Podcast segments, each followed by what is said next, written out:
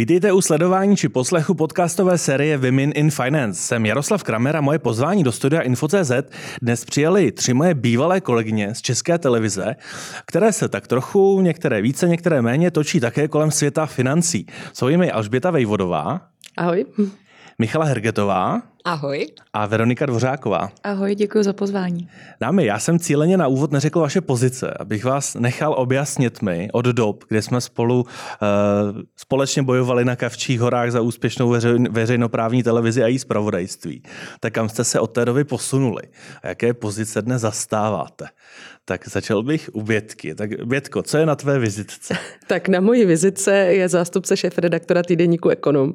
Ale někdy si říkám, že by tam spíš mělo být holka pro všechno, ale jinak já teda o sobě říkám, že jsem novinář. Jak to má Míša? Vizitku nemám. mám vizitku. Ani digitální? Mám v mobilu, v mobilu. A tam mám, myslím, moderátorka, ale možná by tam mohla být práce všeho druhu protože mám pocit, že tak jako ono tam moderace, už ten význam je moderovat, něco propojovat, mediovat. Možná, že to je takové to propojování, co mě baví a, a, a živí. Tak to máte společné, obě dvě umíte dělat práci všeho druhu v tom mediálním světě. Já vím o Veronice, že taky umí spoustu profesí, tak co by teď bylo prioritní na tvé vizitce? No, kdybych měla charakterizovat sama sebe, tak by tam asi bylo nadšenec, ale jinak jsem partnerka v advokátní kanceláři Havel and Partners, což ale taky znamená víceméně holka pro všechno. Eh, v jakém ohledu eh, sami sebe považujete, pokud se považujete za ženy ve financích? A začneme od Veroniky. To je dobrá otázka. Jsem žena, která se k financím snaží eh, neustále přibližovat. Nemyslím tím, že bych eh, chtěla vydělávat stále více peněz, ale je to téma, které mě stále více zajímá. Určitě to souvisí s jedním projektem, který teď aktuálně máme v and Partners a to je projekt Next Ženy, kdy jsme přemýšleli o tom, jakým způsobem podporovat ženy a mluvit o tom, jak jsou stále úspěšnější, vzdělanější.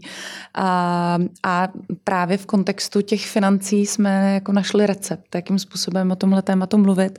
A, a spočívá to v tom, že jsme vlastně začali sledovat globální trend, které popisují, který popisují velké a, poradenské společnosti, jako jsou McKinsey, UBS a další. A to je o tom, že ženy stále více bohatnou a, a ten podíl bohatství světového se stále více přesouvá do rukou žen, což svědčí o jejich úspěších, o jejich schopnostech. A, a to je to finanční téma, kterým já se teď zabývám nejvíc. Takže teď jsi takový trendsetter ve světě financí, kdy jsi ještě působila jako aktivní novinářka a dostalo se ti pod ruce finanční téma, tak co to v tobě zbudilo? Byl to strach, nadšení, respekt? Vzhledem k tomu, že jako novinářka jsem měla na starosti především justiční témata, tak to většinou byl nějaký podvod nebo průšvih, takže to většinou eh, jako údiv nad tím, jak sofistikované mohou být ty finanční podvody a záležitosti. A, a v takových případech jsem se s tím uměla popasovat, jinak jsme měli na finance větší odborníky, třeba Míšu. To jsou samozřejmě lidé, ke kterým jsem vždycky vzlížela, protože byť jsem taky vystudovala ekonomii, tak eh, jsem vždycky zůstala více teoretikem a člověkem, který si umí obstarat vlastní finance, ale to byli lidé, kterým jsem svěřovala toto témata, respektive byla jsem ráda, že jim je svěří naši editoři. No, Míšo, ty se musíš vnímat jako žena ve financích, protože mimo jiné tě náš projekt Finženy zařadil do své síně slávy, tak teď by bylo eh, trošku nevhodné říct, že se tak nevnímáš, ale minimálně eh, objektivně, jak to zmínila Veronika, tak ta finanční témata s tebou jsou spojená už dlouhodobě. Ano, ta finanční témata jsou velmi spojena s těmi právními tématy, takže já si myslím, že to je jako opravdu nerozdělitelné. Ale já u mě to je asi tak, že já ty finance vnímám uh, za vším. Oni, oni ovládají strašně moc věcí. Já si pamatuju právě v České televizi jedno z prvních větších témat, do kterého jsem se pustila, tak bylo po teroristických útocích uh, v Londýně kdy jsem vlastně zjišťovala peněžní toky, které to financovaly, jak jsou financované ty skupiny, které to uh, provedly. A to je obrovský biznis. Za, za všemi teroristickými skupinami jsou realitní společnosti, jsou těžební společnosti, jsou mediální společnosti. Je to obrovský biznis. Eh, teď, když se podívám na aktuální témata, kterým se hodně věnuju, ať už je to energetika, zdravotnictví, stavebnictví, to všechno je to o penězích. I to zdravotnictví, teď se, a to bude znát zase mnohem líp asi Veronika, v Evropské unii nastavuje nová farmalegislativa pro celou Evropu ať už ta, ta obecná pro nás, běžné lidi, tak třeba pro děti nebo lidi s vzácnými onemocněními, tedy kterých je skutečně málo a tam to biznisově prostě farmaceutickým firmám nemůže vycházet, Takže do toho opět vstupuje to právní nastavení, aby to, aby to vyšlo. Ale je zatím obrovský biznis, protože to samozřejmě stojí strašně moc peněz vyvinout nový lék a dostat ho k těm lidem, kteří ho potřebují, taky stojí strašně moc peněz. Takže tam jsou finance ve stavebnictví, tam je asi vidí každý, tam ani nemusím, nemusím hledat, ale uh, já se snažím na témata podívat uh, tím pohledem, co lidi vede k tomu nějak se rozhodnout. Nejsou to jen finance, ale ty finance tam téměř vždy nějakou roli hrají. Přesto ty jsi v odborných kruzích eh, velmi spojená s řadou eh, finančně orientovaných konferencí a mnohdy i vysoce odborných. Eh, je to určitá nevýhoda, když si člověk řekne, máme tady super těžké téma, potřebujeme schopnou moderátorku, zavoláme Míše. Na jednu stranu je to výhoda, protože se opravdu nenudím a mám strašně moc práce a můžu si vybírat a je to krásný. Ještě je to výhoda v tom, že se hrozně moc posouvám, že já se vlastně vždycky něco nového musím naučit. Já nemám ráda přijít a dávat otázky a nevědět, jaká přijde odpověď. Já ráda tuším, co přijde za odpověď. Takže třeba, když zase zůstanu u právních témat, tak jsem v rámci předsednictví moderovala pro antimonopolní úřad konferenci, která se věnovala principu nebis in idem. Takovému tomu, že nemá být člověk trestán za jeden čin dvakrát. A já jsem se pokusila do toho tématu nahlédnout během 14 dnů. Což samozřejmě nelze, nicméně stačilo to na to, abych alespoň trochu rozuměla tomu, co mi odpovídají. A myslím si, že to je ten důvod, že já vlastně chci tomu rozumět, já to chci pochopit tak možná to je ten důvod, proč eh, mi tu práci nabízí. Kolik týdnů bys potřebovala na to dostat se do astrofyziky? To by asi bylo hodně. Ale teda pozor, Výzva Já přijata. mám eh, výzva přijata. Ne, my máme doma takový jako zavedený, děti hrozně rádi, když jim večer povídám něco zajímavého. Takže já mám od nich vlastně každodenní úkol něco zajímavého si načíst a nejčastěji to je právě vesmír anebo oceány. Takže já už se tam pomaličku, polehoučku eh, tak jako dostávám a nakukuju. Alžběto, zástupně šefredaktora týdeníku Ekonom, tak to mi svědčí o tom, že jsi skutečně ženou ve financích, byť se pohybuješ eh, v mediálním světě. Vnímáš se tak? No tak minimálně jedna z oblastí, které se věnují, to jsou bankovnictví, finance, hypotéky, takže tam určitě minimálně část těch financí je, ale jinak souhlasím s tím, co tady říkala Míša. Dneska ty investice, finance eh, vlastně hýbou tím světem, jsou za spoustou věcí, takže když pak píšu o právu nebo o makroekonomice, tak vždycky se dostaneme k míře investic, k tomu, jestli něco povzbudí nebo omezí investiční aktivitu a podobně. Takže. Ty se ale současně k té eh, roli a té pozici eh, a tomu, aby se mohla takhle široce věnovat finančním tématům, dostala právě přes právo. Eh, byť nejsi vystudovaná právnička. Bylo to pro tebe náročné tady po vzoru, Míši, jak jsme slyšeli, vlastně do toho světa se dostat?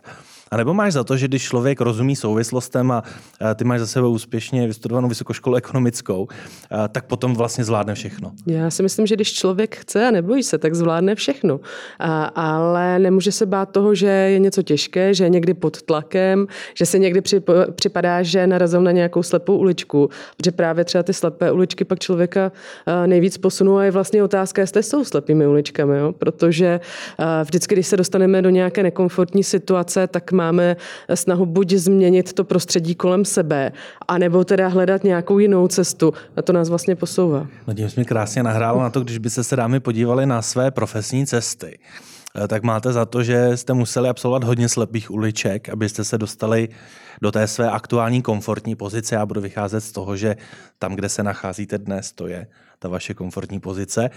A nebo to byla taková plynulá cesta, takové navazující kroky, které vás dovedly úspěšně tam, kde jste. Tak Bětko, abys to ještě dotáhla. Navazující kroky. Já si myslím, že každý se někdy cítí, že je ve slepé uličce. Ale jenom bych tomu neříkala přesně slepá ulička. Jo. Myslím si, že je v české společnosti málo lidí, kteří mají za sebou jako vyloženě přímočarovou kariéru, že si řekli, tak tady jsme, tam dojdeme, pěkně rovně tam došli. Ona ta cesta má vždycky spoustu zatáček a možná uh, úplně v začátcích pro mě byla jednu ze zatáček je to právo, které ale dneska miluji, věnuju se mu a je to všechno jenom o té chuti ty věci posouvat dál. Možná jenom ještě dodatečný dotaz. Jsi v těchto situacích, kdy už cítíš, že jsi skutečně v nějaké slepé uličce, spíš ten držák.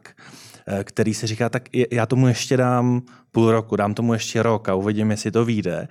A nebo dokážeš velmi rychle vycítit, už potřebuji udělat změnu. To záleží na situaci. Když jsou to koncepční věci, tak eh, se vždycky snažím trošku třeba přimět to okolí, aby se eh, třeba trošku posunulo, pozměnilo samo, zvlášť když vidím, že tam ta možnost a ta perspektiva je. A pak jsou věci, které jsou třeba často menší marginální, kde si říkám, hele, tak tímhle nemá smysl se zabývat. Takže fakt záleží na situaci. Jak to má eh, Míša? Měla kariéru plnou různých možná třeba vedlejších silnic, řekněme, tomu neříkáme slepá ulička. A nebo to všechno tak jako hezky kliklo a díky tomu se dneska dostala do té své pozice, která vlastně obsahuje mnoho aktivit. A můžeš o sobě říct, já vlastně jsem holka, která zvládne spoustu věcí. Nevím, jestli úplně zvládnu spoustu věcí. Já myslím, že zvládneš. Myslím, Snažím že to tady se, co je potřeba. ale já bych asi, já nemám pocit, že jsem měla jakoukoliv slepou uličku. Třeba kolikrát jsem možná měla pocit, nebo určitě minimálně jednou jsem měla pocit, že jdu do strašného kopce, kde ta cesta asi končí a budu sem se vracet, ale najednou jsem vylezla nahoru, tam se otevřela planina nádherných cest a, a bylo to vlastně ta správná cesta, i když se eh, chvilku možná nezdála. A já mám pocit, že mám asi ohromný štěstí na té svojí cestě. Za prvé na ty správné křižovatky, na ty správné lidi, kteří mě nasměrují třeba směrem, kterým já bych se vůbec jako nikdy nevydala. Třeba média, já jsem nikdy nechtěla být novinářka, moderátorka. Mě to nikdy nenapadlo, ale já jsem jako studentka prvního ročníku vysoké školy, já jsem z Plzně, studovala jsem v Praze a jezdila jsem stopem v rámci šetření. Nikdy ne sama, pozorně nikdy ne sama, vždycky ve dvojici, ale oni uh, voz, zastavovali samý zajímaví lidé, já jsem dostala spoustu nabídek, eh, nejen pracovní. Ale jedna pracovní byla tak jako neuvěřitelná, že mm, jsem to prostě zkusila a dneska jsem v médiích. A vlastně vždycky to tak přišlo, když já jsem po dvou letech z těch médií odešla, po té nabídce stopem, tak eh, jsem byla u ohniště s bývalými kolegy a kamarády a, a Roman Pistorius, tam u ohně prohlásil před ostatními, že bych prostě měla být v novinařině a že dělám obrovskou chybu, že jsem odešla, že mě chce do týmu. Říká, tak já teď jdu studovat, ale do zahraničí na rok a půl, tak, tak se ozvěte. Když jsem se vrátila, se říkám, po roce a půl, no ale nemám práci, nemám úspory, ty padly, že jo. Tak eh, jsem napsala e-mail a během týdne jsem byla v české televizi. No, tak uh, mě vlastně jem strašný, jako strašné štěstí nějak. Uh... Jak to má Veronika? Já to mám naprosto stejně. Kdybych měla říct také takové příběhy ze života, tak já jsem se do médií dostala, takže jsem šla na zkoušku na práva, jela jsem vlakem dříve, protože vlaky mají občas spoždění. A šla jsem Panskou ulicí, která je kousek od hlavního nádraží a probíhalo tam výběrové řízení eh, na juniory do časopisu Týden. A protože jsem měla dvě hodiny čas, tak jsem tam šla a prostě drze jsem se zúčastnila výběrového řízení, kde jsem uspěla a po třech letech jsem šla psát do České televize reportáž o vzniku ČT24, kde mi řekli, prosím tě, teď jenom tady, nebo prosím vás, tady se jako posaďte, přečtěte nám něco, zkoušíme, bylo jaké to vysílání, dost jak se říká. A, no a když jsem, když jsem vlastně odešla znovu psát, tak mi zavolal Zdeněk Šámal, tehdy ředitel zpravodajství, stále ředitel zpravodajství, že jsem udělala kamerové zkoušky, že by byly rádi, abych nastoupila. No a pak jsem měla vlastně studovat PhD do Londýna, kde mě zastavil člověk, ptal se mě na nějakou ulici a přes něj jsem se dostala na stáž do OSN. A takhle vlastně každá další štace byla jako kombinace nějakého štěstí a nevím čeho ještě. A provedla mě, provedla mě tím, tím životem tam, kde jsem. Možná jedna, nebyla to slepá ulička, ale uvědomila jsem si, jak si vlastně vybírám uh, ty cesty, když dostanu nějakou takovouhle, nějaký takovýhle podnět.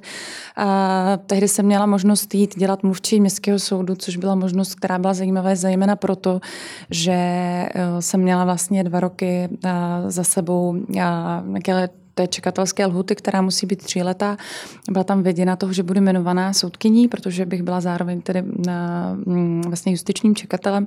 Tehdy ta cesta byla jednodušší než dnes. A, a já jsem si říkala, to je skvělé, jako vlastně v nejnižším možném věku se stát soudkyní a viděla jsem těch obrovských plusů, zejména v tu dobu pro tu ženu, která plánuje i ty děti a má tam spoustu různých jistot.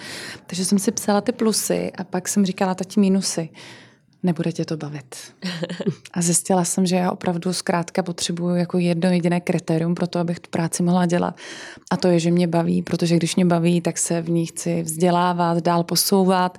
Přemýšlím o ní i ve sprše, ve volném čase chci se inspirovat od kolegů, chci je inspirovat, chci se posouvat dál a tak dále. Takže za mě jako nedostat se do slepé uličky je primárně o jednom kritériu. Bavili jsme se tady o tom, že samozřejmě peníze vždycky hrají roli. Eh, já vždycky říkám, že bych jednou chtěla dělat v neziskovém sektoru za ziskové peníze, to se přiznávám. Ale i tohle je cesta, kam, je, kam si dovedu představit, že budu jednou směřovat, byť už to nevidím tak naivně a romanticky jako dřív. No, když říkáš, že tě musí práce bavit, tak v určitém, v určité úrovni toho, jak je člověk vytížen, tak i ta sebezajímavější práce ho třeba přehltí a přestane ho to bavit. Umíš ty sama si dát určitou stopku, aby se ti nestalo, že i sebezajímavější projekt tě dostane do situace, kdy toho máš skutečně hodně a nevidíš v tom tu radost? Je to těžké, moc to neumím, ale v tomhle, myslím, velmi dobře fungují děti protože myslím, že jako všichni z nás, kteří děláme na pozicích, které jsou náročné na čas, tak si říkáme, chci se naučit ještě to a to, chci infiltrovat do toho svého života ještě nějaké další věci, ať už seberozvojové nebo odpočinkové a máme tendenci to odkládat, ale myslím, že a možná to je pro ženy charakterističnější, ale vidím to stále více i u kolegů a ono u těch dětí to nejde odkládat, protože oni vás potřebují teď a za pár let už to bude jinak, už budou mít také jiné podněty, jiné vlivy a jestli jako my rodiče bychom si měli něco užít, tak je, tak je to, když se nám ty děti narodí a když s nimi můžeme vyrůstat a vidět je vyrůstat. Takže tohle je věc, kde se opravdu, ani ne, nechci říct snažím, protože ono to jde tak nějak samo, kde ten čas jim věnuju a nechci, aby, aby ho ukrajovala ta práce. Bohužel pak třeba si ukrajuju ten spánek, takže rozhodně nechci tvrdit, že jsem člověk, který tohle jako zvládá, ví jak na to a je inspirací pro ostatní. No tak spánku podle mě nemá, nemá příliš mnoho ani eh, až by abych použil stejný dotaz. Eh, člověk může dělat na spoustě zajímavých projektů, ale umíš si říct, a teď stop a potřebuju se něčemu věnovat víc do detailu, abych si to mohla užít? Ne, neumím to udělat. Myslím si, že by bylo hodně dobré, kdybych se to naučila, protože si myslím, že je velice prospěšné, když umí třeba člověk svému šéfovi někdy říct, prostě ne, tohle se zvládnout nedá, protože přetížený zaměstnanec samozřejmě není výhoda ve finále ani pro toho šéfa, protože mu klesá kreativita, protože je prostě ve finále naštvaný, protože eh, nedokáže pak dosahovat těch výkonů, které by potom třeba i ten šéf čekal a vítal a byl by za ně rád. Takže samozřejmě musí se to občas vážit, ale jako je dobré občas i svému šéfovi říct ne. Ale uh, přiznám se, že se to učím, snažím se to učit, ale zatím pořád mám někdy pocit, že možná trošku utíkám. Když je těch věcí hodně, hmm. tak se mi docela osvědčilo koupit si letenku, vyrazit někam na dovolenou, nebo někdy prostě přijde... Jakože se ty věci v mezidobí vyřeší? Nevyřeší, ale já od nich získám odstup a získám mm-hmm. na ně nadhled. A pak se mi řeší daleko líp. Eh, nebo někdy prostě ta možnost eh, podívat se trošku někam jinam na věci z jiné perspektivy přijde tak možná náhodou nebo sama eh, od sebe. Teď nedávno v poslední době to byla možnost podívat se do, do slovenského deníku SME a do jejich měsíčníku Index, jak oni tam pracují pracují, jak oni tam fungují. A zase člověk jako získal trošku nadhled eh, na ten svůj každodenní eh, pracovní tlak a pres, který má a možná, se taky, možná jsem se taky začala trošku líp pak vybírat a vážit toho, co dělám a něco dělat jinak. Míšo, je v tomhle ohledu jednodušší, když člověk, řekněme, dělá sám na sebe a je pánem svého času. Mělo by to být jednodušší, pokud by uměl dostatečně říkat ne a nechtít vzít každou příležitost, která se namane a vypadá hrozně zajímavě. To se učím. Ještě mám co dělat, ale, ale snažím se, protože si to člověk uvědomí přesně i kvůli těm dětem. Ale já jsem to tak měla na té cestě, já si myslím, že to děvčata velmi dobře vystihla, že je potřeba občas jako získat ten nadhled a mě ty náhody přicházely i třeba v podobě těch dětí, kdy já, když jsem byla nejpřepracovanější v televizi, ještě protože jsem 15 let, tak to bylo fakt dlouho, tak eh, já jsem většinou měla už takový, už jsem byla pravdu na hraně toho, že odcházím, že už potřebuju pauzu. V tu chvíli jsem zjistila, že jsem těhotná. A tohle jsem stalo třikrát.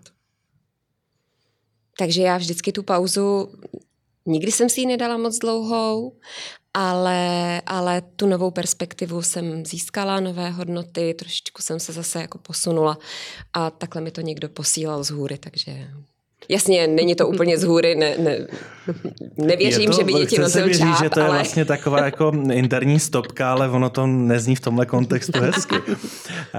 Když už se bavíme o těch dětech, tak v čem si myslíte, že to, jakým způsobem přistupujete k práci, jak fungujete v pracovní rovině, může být vašim dětem inspirací. A jestli je něco, co třeba může být pro ně tak trochu odstrašující příklad, abychom to hezky vyvážili.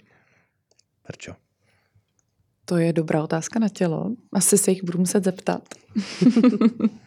Nebo kdybychom to vzali do té roviny, v čem by si chtěla jít příkladem a co bys chtěla, aby třeba úplně neopakovali? Já musím říct, že obecně s dětmi o své práci zase tolik nemluvím. A tohle se mě jeden ze synů ptal, co má říct, že dělám ve škole. A protože se snažím to opravdu oddělovat v tomhle směru, směru jak jen to jde, ale e, samozřejmě i moje čtyřletá jako dcera říká volá Jarda, což je Jaroslav Havel, náš managing partner.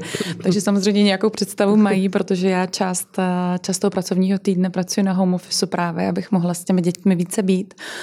A Přála bych jim, aby byly organizovanější, aby to nebyly v některých věcech takový pankáči jako já, což má své výhody, protože jsem poměrně flexibilní, nejsem vykolená z toho, když všechno neběží podle těch jako tabulek a, a, a podle těch jako eh, organizačních řádů, které, eh, které někdo má ale myslím si, že k tomu naštěstí inklinují, takže, takže to možná je přece jenom větší výhoda, protože pak si člověk i lépe naplánuje, kde pracuje a kde nepracuje a neprolíná se mu to tolik. A Nejsem úplně takový ten ambiciozní rodič. Pořád mám pocit, že děti mají být v dětství hlavně šťastné, takže zatím teda nejsem člověk, který tolik dbá na to, aby se učili jazyky, chodili na špičkové školy. A... Takže ještě nemají vystudovaná práva. Ne, ne, ne, ne. a Protože si uvědomuji, že jsem to tak měla taky a že ta dětská vyrovnanost eh, mě asi nejvíc posouvala dál. A pak přicházely spíš ty příležitosti takovou nějakou přirozenou cestou, ale já jsem po nich neprahla a netoužila, takže jsem nezažila žádnou frustraci a pocit, že teď musím jako dosáhnout nějakého výkonu. A, takže si myslím, že jako spíš uh, bych ráda, aby k tomu došly takovou evoluční cestou, budu je podporovat ve všem, co chtějí dělat ale nemyslím si, že když jednou budou špičkovým manažerem, takže budou nutně jako nejšťastnější a ani si nemyslím, že budou nejúspěšnější, protože myslím, že zvlášť dnes žijeme v době, kdy ten úspěch už se měří jinak a úspěch je o té vnitřní vyrovnanosti, o tom štěstí, o té harmonii, o tom, že v 45 nedostanete infarkt, protože, protože jste prostě pořád jenom pracovali. Dobrý, mám ještě 10 let. Eh, co bys vybrala ty, Větko? Co bych vybrala já, čím inspiruju děti, nebo co by si čím naopak... Bys chtěla inspirovat, mm. pokud je o tu profesní cestu, nebo to, jak přistupuješ mm. poctivě ke své práci, teď už jsem ti teda napověděl. A jestli je něco, eh, co bys třeba úplně nepovažovala za vhodné, aby následovali? No tak určitě by neměli následovat to, že eh, se na dovolenou jezdí s pracovním notebookem. Ale to myslím, že vědí. Eh, v tom už eh, obě moje děti docela odstrašující příklad mají. Ehm, no, teď možná trošku rozbourám to téma žen ve financích, protože já hlavně učím svoje děti, že život není o penězích, že by si svoje koníčky, svoji práci do budoucna mě měli vybírat podle toho, jak velký bude plát nebo jak velká bude odměna, ale ale eh, že jde přesně o tu spokojenost, o to, aby člověk chodil do té práce rád, aby to pro něj byl vlastně možná i koníček, i když na tom nevěděla miliardy, protože eh, nejsem si úplně jistá, že eh, čeští miliardáři jsou bez zbytku šťastní lidé, možná ani ti světoví ne. A mm, přesně vyrovnanost, spokojenost je mnohem důležitější, než to, kolik má člověk na účtu. Já myslím, že s ním to téma nějak zásadně nerozbourala, protože jak mohu to, u tohoto stolu poslouchat, tak řada žen jejich primárním drivem je nějaký smysl té práce a e, ne, ne tak nutně e, finanční ohodnocení. E, co bys vybrala ty, Míšo? Pro mě jsou děti vlastně skvělý parťák do té práce, protože já jsem už jsme se bavili o tom, že dělám spoustu těžkých témat a mluvit o těžkých tématech tak, aby jim rozuměli lidé, kteří s nimi nemají nic společného, to je podle mě jako velmi těžká disciplína. A já si tohle, tady si beru ty moje kluky, já mám tři kluky, tak si je beru jako parťáky a bavím se s nimi o tom, abych já si ujasnila, kdy mě chápou, kdy mě nechápou, jak to chápou. Diskutujeme o různých i velmi těžkých tématech a takže já je učím už vlastně tu moji práci diskutovat o věcech, ptát se, zamýšlet se, možná si i zjišťovat, máme to i tak, že jak oni po mně chtějí informace, jak já říkám, tak na zítra si něco vymyslete vy. Budeme diskutovat o tom. A Myslím si, že u nich je taky jako krásně vidět, kdy už mi dávají tu zpětnou vazbu, že už nejsem maminka, že už jsem jenom ta pracující neustále u počítače nebo někde pryč, tak eh, to je taky skvělá zpětná vazba a je super, že si to uvědomují, ale přesně pokud se spolu bavíme o práci, tak eh, já mám, jako ti kluci jsou každý úplně jiný, to asi děvčata znají. a ten prostřední je hodně orientovaný na výsledek a na to být nejlepší. A takže s ním asi nejvíc diskutuju právě o tom, že to ale není o tom, že nejlepší je ten, kdo má nejvíc peněz nebo nejvíc bodů protože možná nebude nejšťastnější, ale že nejlepší je ten, který si to užívá a nenechá se nikým vláčet, ale dělá to podle sebe tak, aby z toho měl dobrý pocit a ty peníze, že s tím tak jako můžou i přijít a no zase není potřeba tolik. Já s tou úplně cítím to, že by se vaše děti měly propojit a založit úspěšnou neziskovou organizaci.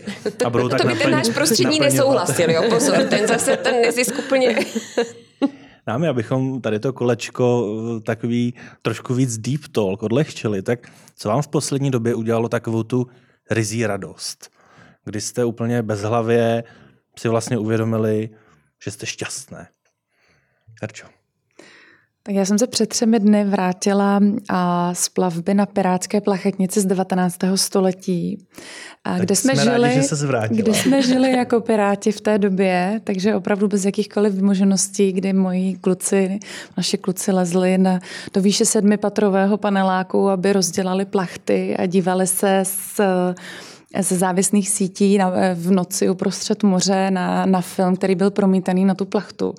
Zažili jsme neuvěřitelná dobrodružství a bylo to samozřejmě jako i spousta věcí, jako, které jsou trošku za hranici našeho běžného komfortu, takže jsme se vraceli špinaví, smradlaví, ale jako nesmírně šťastní. A musím říct, že tím, že jsme vlastně byli součást té posádky, museli jsme se zapojit do všech aktivit, takže v 6 ráno nástup do kuchyně, příprava snídaně, navigace, všechno, co k tomu prostě patří. Tak jsem si jakoby obrovsky odpočinula od té práce a viděla jsem, jak jsou ty moje děti jako strašně šťastný a to každou maminku dělá šťastnou a opravdu jsem se jako úplně odstřelila na jinou planetu. No, teď ale otázka, čím to trumfneš za rok. No to je problém. Bětko. No tak v tom soukromém životě to bylo asi to, když jsme před eh, pár týdny řešili nějaký rodinný problém eh, a přišel prostě jenom můj partner, vlastně taky nevěděl řešení, ale jenom prostě mě přiměl k tomu říct si, dej si pár dní off a pak se na to podíváme a určitě to vyřešíme, tak možná ten pocit, že člověk jako není na věci sám a možná i to, že mě nasměroval trošku, abych si udělala ten prostor a ten nadhled a, a pak se samozřejmě všechno vyřešilo.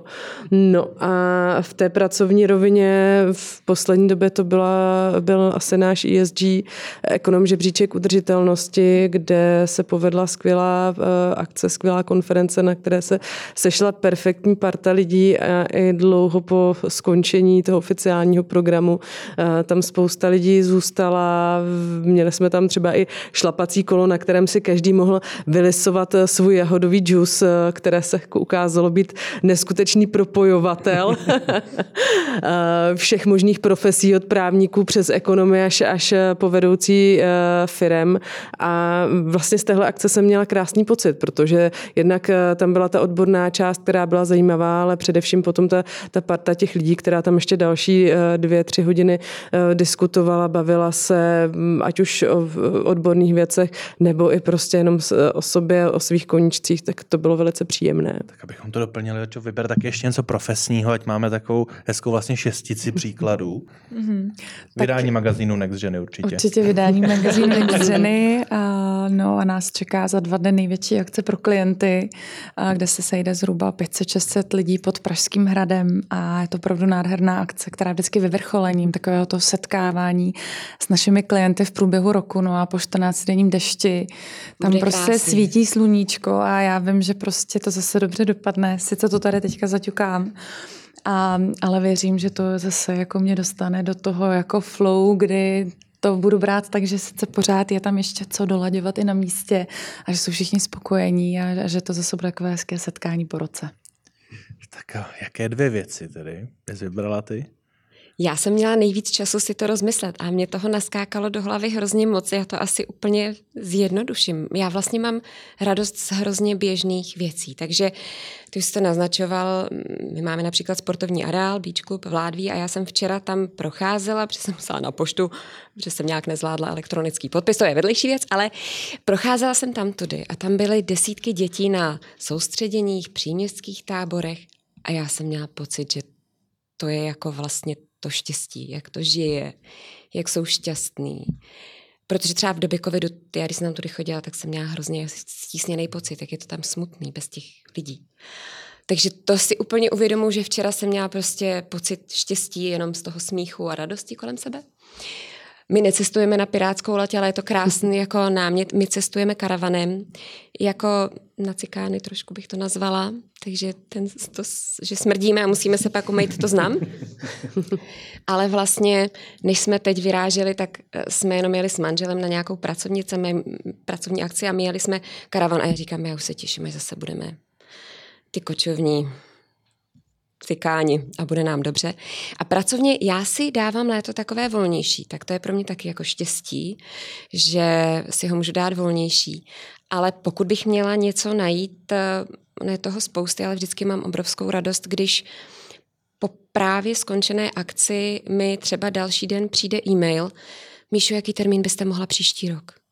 Nebo mohla byste si pro nás rezervovat tenhle termín? A já si říkám, tak to je vlastně jako nejlepší uh, osvědčení toho, že to dělám dobře. No, umíte si dámy v těchto, když se budeme věnovat těm pracovním úspěchům, umí, umíte si v těch situacích přivlastnit ten úspěch? Nejenom přiznat, že něco úspěšně dopadlo, ale přiznat si v něm svoji vlastní osobní zásluhu.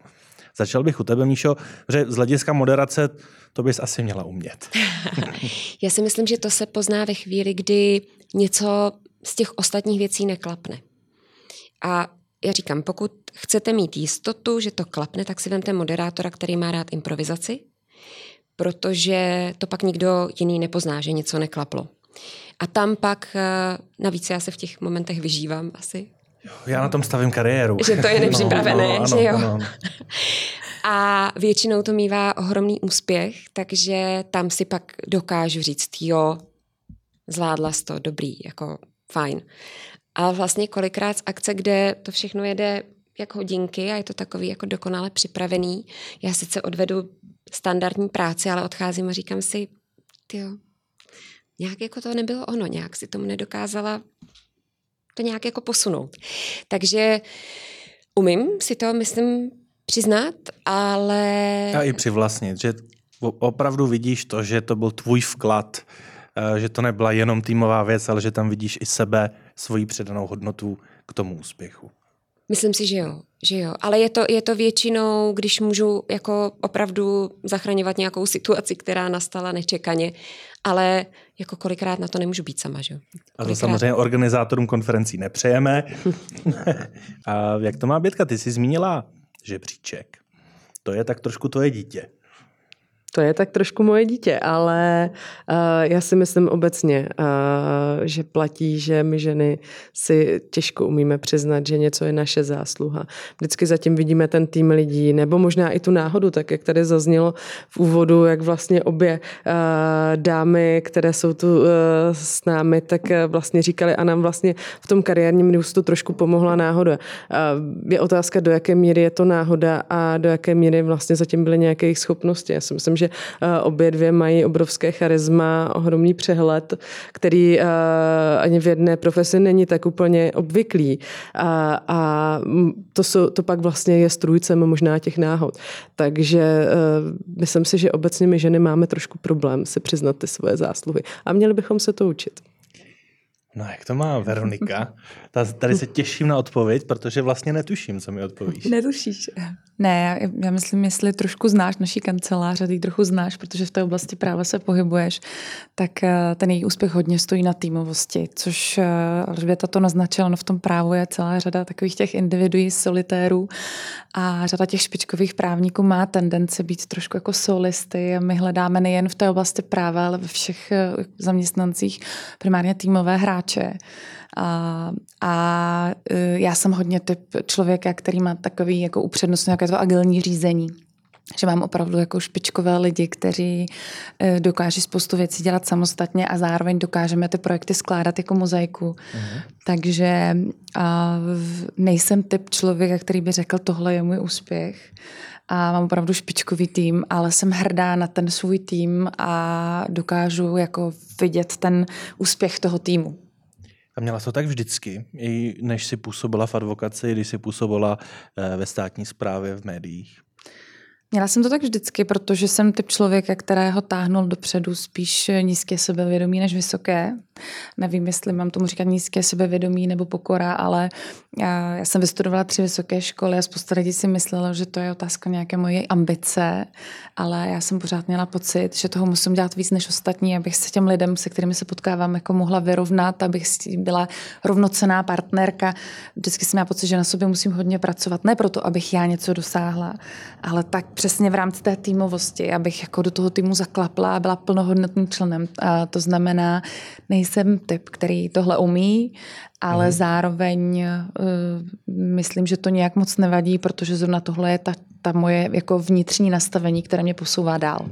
Jedna věc je být součástí týmu a druhá věc je být v čele týmu. Vyhovuje ti víc uh, udělat nějaký úkol na sebe a nést si za ní odpovědnost, anebo být v čele toho týmu?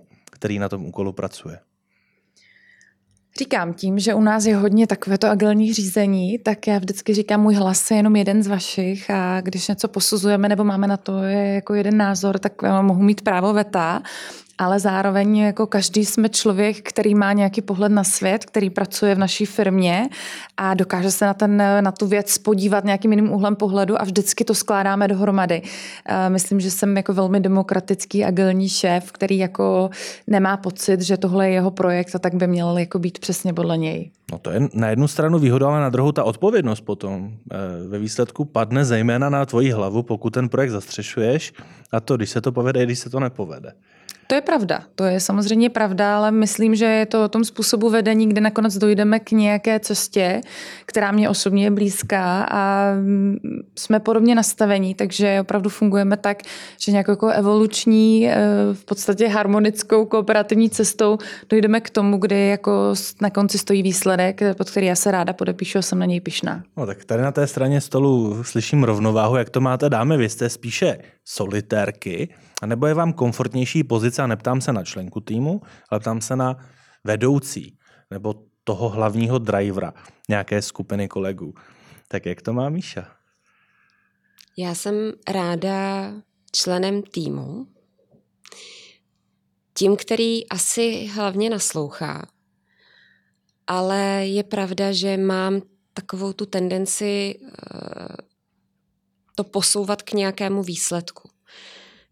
Já za sebou taky mám manažerskou pozici, ne tak velkou, já jsem si ji střihla už hodně brzy, myslím si, že až moc brzy, ale zkušenost to byla zajímavá a myslím si, že co právě jako hrozně důležité, a manažeři to mývají a politici to nemají, je umět rozhodnout, vzít tu odpovědnost. A klidně vzít tu odpovědnost s tím riskem, že jsem rozhodla špatně. Ale pořád je důležité rozhodnout. A je lepší rozhodnout špatně a zjistit to a napravit to, než nerozhodnout vůbec. A tady tím já jsem se asi vždycky řídila. Ne, jak to má Bětka? Tak já si myslím, že uh, odpovědnost se musí člověk naučit nést. A teprve, když se to naučí, tak může být dobrým manažerem. Uh, takže asi iluzorní, nebo málo lidí dokáže stát se skvělým manažerem v 25, protože uh, asi v tu chvíli ještě možná nejsme úplně připravení um, dělat to, co tady ostatně zmínila Míša. Eh, prostě přijmout odpovědnost i za špatné rozhodnutí, eh, poučit se z něj a posunout zase tu chybu, nějaký zužitkovat, posunout to dál, využít tu zkušenost. A odpověď na to, co je pak pro člověka lepší. Když se naučíte nést odpovědnost, tak je vlastně úplně jedno, jestli jste manažer nebo člen týmu, ale dobře se ty věci posouvají dál. No a pro tebe osobně je komfortnější zavřít se s počítačem a všechno si vyřešit ideálně sama, že máš tu jistotu, že to bude dobře udělané, a nebo je pro tebe komfortnější situace delegovat práci a být tady spíš pro ty klíčové eh, a hlavní myšlenkové proudy? Tak samozřejmě, že člověk, eh, který je trošku perfekcionista svým založením jako já, by si nejradši všechno vyřešil sám, ale eh, jak té práce přibývá, tak i ta delegace je nezbytná, takže je určitě dobré se obklopit lidmi, kteří mají drive, rádi ty lidi dotahují a, a možná je trošku tady rozhodně inspirace tím agilním řízením, občas nechat i ty podřízené trošku jako rozhodnout, vymyslet něco a, a vždycky ta mozaika těch lidí skládá mnohem lepší výsledek. Jo. To je prostě princip synergie. Když už si Verčo zmínila to uh, sichravé srpnové počasí teď, uh, tak um, to mě vede k tomu, já cestou sem jsem zjistil, že jsem ztratil deštník. Uh, takže jsem krásně zmokl, ale vede mě to vlastně k takové sérii otázek, které propojuje téma ztráty. Eh, kdy naposledy jste dámy ztratili nervy? A jestli to jsou nějaké situace, se kterými už se ve svých úspěšných kariérách umíte vypořádat? Větko. Eh, no já možná navážu na tu předchozí otázku s tou odpovědností. Eh, já většinou ztratím nervy, když lidé okolo mě neumí nést odpovědnost za svoje rozhodnutí. A umíš se s tím pak vyrovnat? Umíš, to, umíš vybrat tu zatáčku? No vždycky mi to chvíli trvá, ale tak vyrovnat se s tím člověk musí, no. Jak to má Míša? To je něco, co u mě asi uh, moc nehrozí. Já jsem právě hrozný kliděs, čímž vytáčím svého muže občas. Kamarádka, která s námi byla na dovolený, a tak říkala, hele, zkus někdy jako vět. On se uklidní, a, a bude všechno dobrý. A já, ale já to neumím. Já nevím, já měl vyjedu občas na své děti, když jim desetkrát něco řeknu ani neposlechnou, tak eh, to jsem pak hysterka. Na to se asi nedá připravit ani a natrénovat to. Jak to máš ty, Verčo? Já když mi ujedou nervy, tak to většinou dost držím sobě, takže to ve mně bublá a, a tak jako trpím vnitřně. A, a co nenávidím je, když někdo neumí uznat chybu a nedej bože, ještě ji svaluje na někoho jiného, tak to opravdu jako, ať, ať už je to v, v životě pracovním a nebo soukromém, nestává se mi to zase tak často, ale často vidím u nějakých dodavatelů nebo u někoho a to opravdu teda trpím. A... To naprosto souhlasím, to je šílený. To takže taky nakonec, ve mně pění. Tak, takže jo, nakonec jo, najdeme ty úplně... situace. Dámy, stává se vám a jak, jak v takové situaci fungujete, eh, pokud ztratíte ten pomyslný tah na branku? Zjistíte, že jste ztratili ten drive, který je pro vás tři velmi příznačný. A začneme od Veroniky. Určitě se to někdy stává, protože přece jenom ten profesní život je dlouhý a e, někdy je to o tom, že to cítíte a třeba to tak okolí nevnímá, někdy je to o tom, že, že jste si tím téměř jisté a já jsem taky v těchto momentech vlastně vždycky otěhotněla a teďka si říkám, dobře, tak eh, to se dá dělat do určitého věku. A teď mám ještě dalších 20 až 30 let eh, profesních před sebou a budu teda muset vymyslet něco jiného, anebo tam se zhorat na mě bude muset přijít něco jiného ve chvíli, ve chvíli, kdy to tak bude.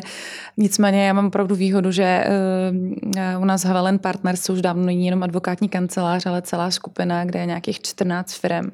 Opravdu jako jdeme neuvěřitelným způsobem dopředu. To znamená, že já, i když jdu na mateřskou a rozdám tu svoji práci, tak když se potom vracím, tak, tak z ní přebírám 10% a posouvám se dál, protože jsou zase nové projekty, které je potřeba dělat. A, takže si myslím, že pokud jako budu nastavená tak, že tohle je pořád to, co mě baví, to je to, o čem jsme se bavili mm. na začátku, takže mám příležitost vlastně dělat pořád něco nového a to je ta cesta k tomu, jak nevyhořet, jak pořád jako vidět v eh, smysl na té kariérní cestě. Že on to nemusí být takový ten ultimátní, ta ultimátní ztráta drive, ono to může být jenom to, že člověk je uprostřed konferenční sezóny a zjistí, že třeba nemá úplně energie na to, aby na zítřejší konferenci extrémně zářil. Tak stává se to a co v takových situacích děláš? Mně se tohle stalo, když jsem moderovala v české televizi a moderovala jsem vlastně pořád. A najednou já jsem seděla ve studiu, to bylo v době migrační krize, a přišel mi tam host. opět na migrační krizi a já na něj koukám a v hlavě mi běželo. A na co se ti jako mám ptát? Já už jsem to jako slyšela 150krát za poslední týden. Já už se vůbec ptát nechci. A teď jsem se musela na něco zeptat. a ne na tohle. tak uh, se člověk přemůže, ale pak uh, já jsem právě měla, když jsem třeba zrovna neotěhotněla, tak uh, moje první takováhle zkušenost byla, že jsem si řekla tak a dost, musím končit, protože to už jako je o ničem i pro okolí, nejenom pro mě. A šla jsem, že končím, že odcházím, šla jsem za šéfem a říkám, končím a říkal, proč? Říkám, protože už prostě vlastně koukám na ty lidi a říkám si, já už se vás nechci ptát. já už mě už to nezajímá. A říkám, no ale to se dá řešit i jinak v české televizi, kdy jako to, tohle jsem vůbec nečekala. A říkám, no to vím, že se to dá řešit i jinak, ale prostě já potřebuji vypadnout. A říkám, no na jak dlouho? Říkám, na půl roku aspoň. Fajn, máte volno půl roku. A já úplně, kam fajn. Jako moje volno dopadlo tak, že já jsem odletěla do Laosu v době, kdy bylo, kdy začalo v Thajsku povstání a zablokované letiště a nikdo se tam nemohl dostat, takže já jsem se z Laosu přesunula do Thajska a zpravodajovala jsem, ale, ale už jenom to, že mi dali tu šanci, tak mi hrozně pomohlo. Mm-hmm. No, co bys doplnila, Větko? Co bych doplnila? Uh, myslím si, že je fajn eh, o těch věcech mluvit. Když uh, člověk se cítí být vyhořelý, tak se opravdu o tom promluvit se šéfem, se svým okolím, protože on možná někdy dost často je ten pocit jenom v nás a okolí to tak nevnímá a naopak nám může pomoct otevřít ty nové perspektivy. A já třeba ve své práci mám ještě tu výhodu, že moje práce je hodně různorodá, takže když mám pocit, že mi to zrovna nemyslí jakoby v jedné oblasti, tak můžu přeskočit do té druhé. A ono se to pak zase tak jako hezky vyrovná a uskládá, eh, což je výhoda samozřejmě pro řešení všech krizí. A máš tady pochopení i směrem dolů, když přijde nějaký eh, redaktor o tom, že nemá ten drive a cítí, že už tomu nemá moc co dát, si ten chápající šéf, eh, nebo podle svého měřítka aplikuješ i dolů. Hele, já mám pocit, že za mnou ještě nikdy takhle žádný redaktor nepřišel. No, tak to si šéf možná, možná bych, eh, anebo oni se bojí o tom mluvit, víš? To si spíš myslím, že je ten problém a že ta otevřenost v těch pracovních stazích eh, je vlastně strašně důležitá. Že eh, když se naučí zaměstnanci mluvit i se svými nadřízenými, tak eh, zase to strašně moc stmeluje ten tým a právě to může zabránit nějakým předčasným eh, odchodům, tak jak říkala Míša. Jo. Eh, vlastně každá situace může být nějak řešitelná a může to pomoct tomu, že ten tým nestrácí ty schopné lidi. No a do třetice všeho dobrého ztrátového, kdy jste naposledy ztratili pojem o čase? U nějakého tématu, projektu, nebo třeba jenom zajímavé myšlenky? Co to bylo? Tak naposledy jsem v pondělí málem nestihla uh, syna vyzvednout z příměstského tábora, takže... takže to bylo, že jsi se obecně ponořila do práce a ztratila ano, si přehled přesně času. tak. Míšo? Já nevím. Stává Zrovna teď. Ale stává se ti to, že se skutečně natchneš pro nový projekt a všechno jde stranou a úplně se do něj ponoříš? Stává, já jsem takový člověk, který jako pak zapomíná opravdu na všechno a snaží se něco vymyslet, až mi musí třeba rodina jako říct br, brzdi trošku, tady máš ještě tohle, tohle, tohle a ale já vím, že přesně, jak jsem říkala, v době covidu, že to byla taková zajímavá doba, tak se objevilo hrozně moc nových příležitostí se něco naučit, být u něčeho nového, co vzniká. A já jsem tehdy si to strašně, strašně užívala a právě jsem uh, se pustila i do produkčních věcí, které jsem pak honem, a to bylo přesně to, kdy jsem si musela uvědomit, pr, dost, to už je příliš. A mm, vtáhnout do toho někoho šikovného, kdo to dělá líp než já, ale přitom přesně tak, jak chci já. Mm-hmm. Aniž bych to já řekla, to je to důležitý, jakože vlastně úplně od sebe sám, sebe to dělá tak skvěle. Ale to jsem byla hodně do toho ponořená, protože pro mě třeba vznik virtuálních studií a těch technologií zatím a co všechno to umožňovalo, tak eh, já jsem se najednou z role moderátorky přesunula do dramaturgyně, scénáristky a produkce. A eh, hrozně mě to bavilo, hrozně mě to nadchlo, ale pak jsem si musela uvědomit tak a dost, jako to nedává smysl. Jsou lidi, kteří ty další věci umí líp. Zůstala jsem u té scénáristiky a moderování. A co ty, Verčo? Já ztrácím pojem o čase denně, a protože já když jsem v takovém tom flow, tak prostě nevnímám. Což je třeba problém, když člověk jezdí domů vlakem. Já už jsem mnohokrát skončila v jiném městě, takže já si řídím budík, i když jedu vlakem. To je téměř jako denně. A e, nejneoblíbenější otázka u nás doma je, jak dlouho ti to bude trvat od mého manžela, když se dám ještě k nějakému pracovnímu úkolu, protože on ví, že já mu řeknu 10 minut a přijdu za, přijde si pro mě za dvě hodiny. Říkám, už se mě prosím tě neptej, víš, jak to se mnou je, takže ztráta jako vnímání jako nějakých jako časových úseků a tak, to je u mě na denním pořádku. Dámy, úplně závěrem.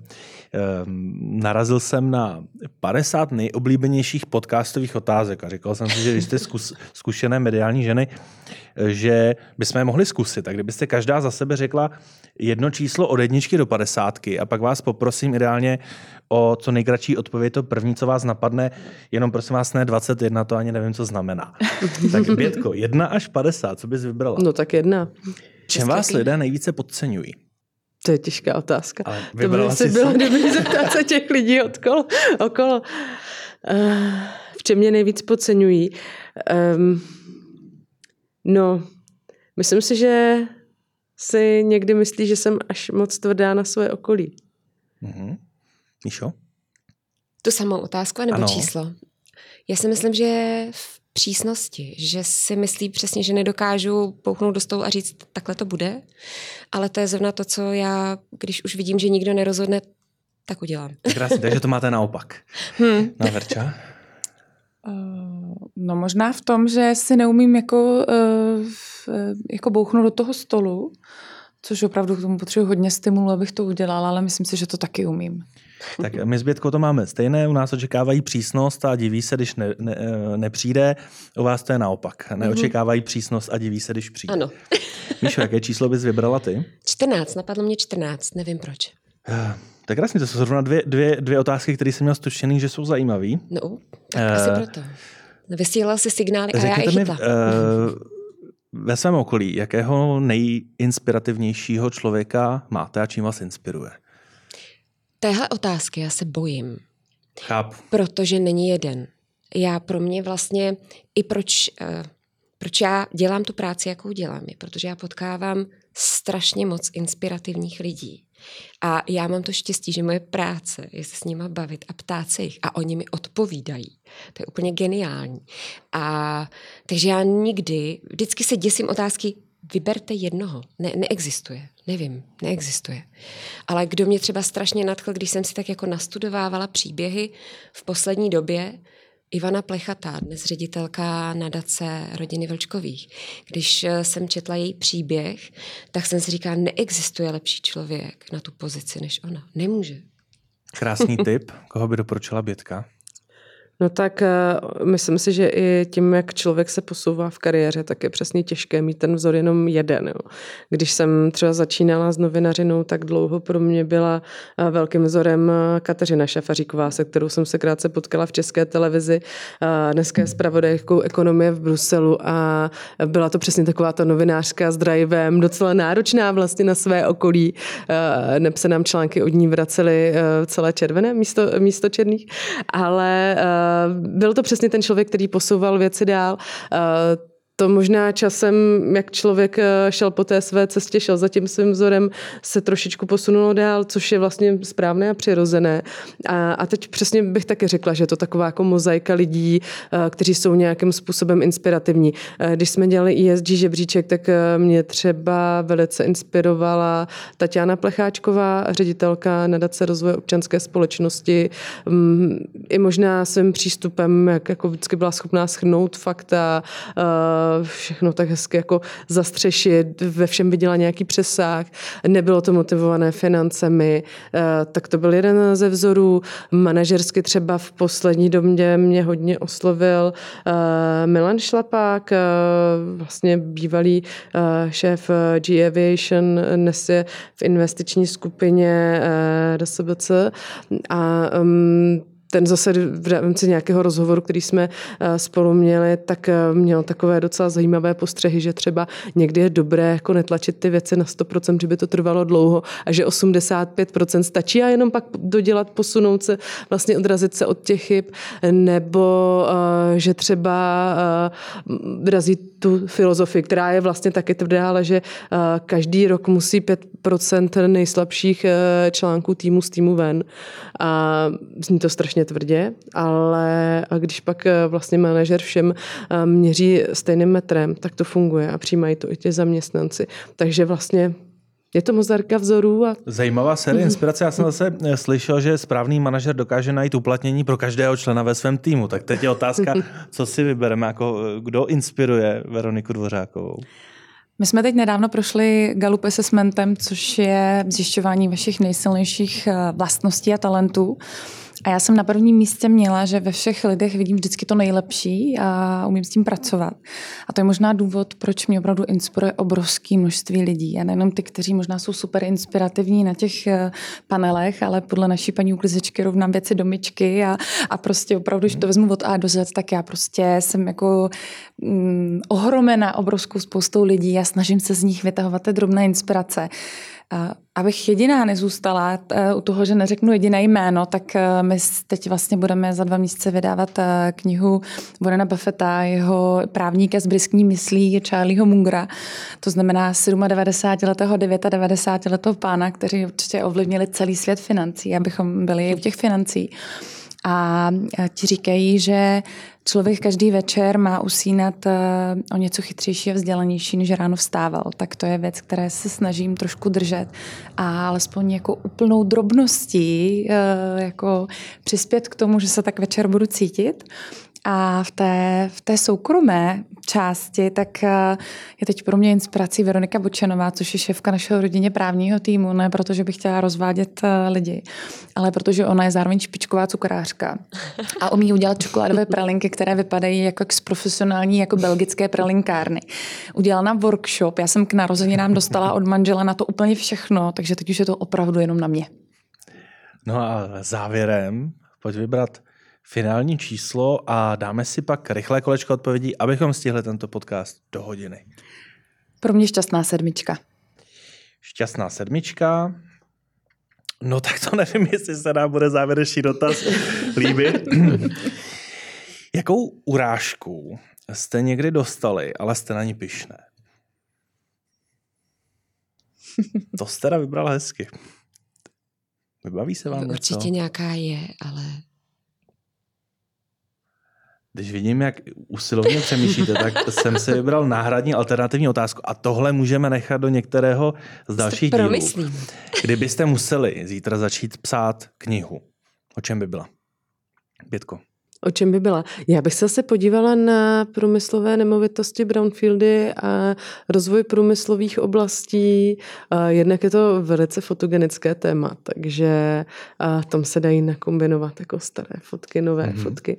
To by mě bavilo a jednak jsou zatím vlastně krásné příběhy a možná zase do budoucna i ty finance a šance na nějaký rozvoj něčeho, co třeba dneska je zanedbané, ale do budoucna se může rozvíjet.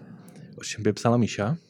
U mě by to byla asi cestovatelská kniha. Já financím se věnuju moderačně, nechci říct ve svém pracovním životě, protože to je i hobby, ale eh, když mám volný čas, tak točím objektivy pro českou televizi a píšu cestovatelské články, takže by to určitě bylo o nějakém krásném místě. Třeba teď eh, mě nadchlo a překvapilo Jordánsko a jeho taje, tak eh, ale určitě to bylo, by to bylo o cestování. Na do třetice všeho dobrého. Já myslím, že by to byla nějaká beletrie. Dámy, moc díky, že jste si našli čas na podcast Women in Finance. Seděl bych tady s vámi další hodiny. Moc díky za příjemný čas, a to konkrétně Alžbětě Vejvodové. Děkuji za pozvání. Hostem byla také Michala Hergetová. Díky za povídání. No a Veronika Dvořáková. Díky moc.